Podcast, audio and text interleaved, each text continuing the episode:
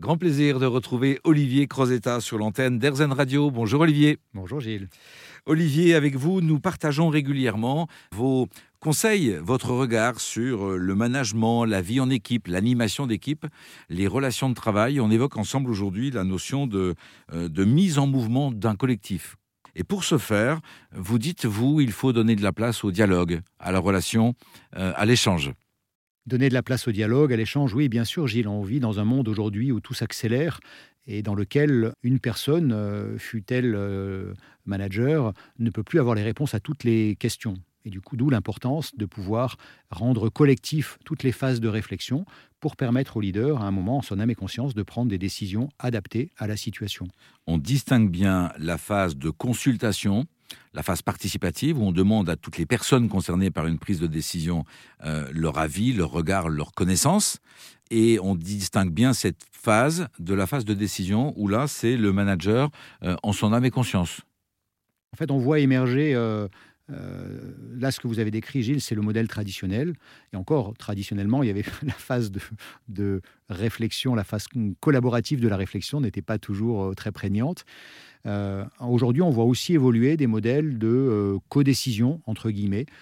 personnellement, je les trouve encore un peu difficiles à, mettre en œuvre et pas toujours satisfaisants dans, le résultat. Je vois parfois que le collectif arrive euh, avec ce type de procédé à des décisions qui ne qui semblent pas satisfaisantes pour tout le monde moi, je, crois que, en tout cas, j'ai été formé dans un monde où il y avait un leader, des équipiers, et euh, je crois encore à la vertu du rôle du manager dans une équipe, à condition qu'il ne joue pas au petit chef, mais que ce soit un vrai leader euh, qui se comporte comme tel et qui soit donc forcément participatif dans la phase de réflexion c'est une part importante de ce que vous appelez le vrai leader. Aujourd'hui, le leader euh, n'est pas seul devant sur son cheval blanc, il est avec ses troupes, il tient compte de la vie de ses troupes.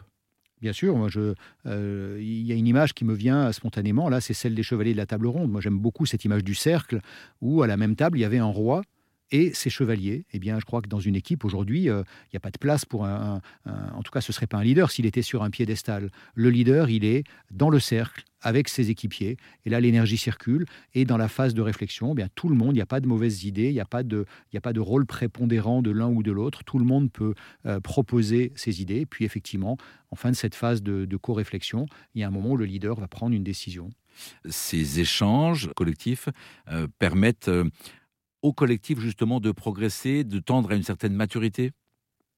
Oui, bien sûr, parce que euh, le collectif va se roder au fur et à mesure. Parfois, au départ, ça prend un petit peu de temps. Et d'ailleurs, euh, euh, nos accompagnements, par exemple, visent à améliorer la performance de ces temps collectifs pour s'assurer que les prises de parole sont de plus en plus ciblées, utiles, qu'on ne redit pas plusieurs fois les mêmes choses, pour permettre de gagner du temps et grâce à, en fait, tout simplement parce, que l'équipe monte en maturité. Et pour terminer, si vous me permettez, on, voit bien euh, évoluer le niveau de maturité de toute équipe. Et je crois que l'un des rôles euh, du leader dans une équipe, c'est aussi de l'accompagner sur ce chemin vers une plus grande maturité et donc vers à la fois plus de confiance, plus de fluidité, plus d'efficacité. Merci à vous, Olivier, pour euh, ces conseils.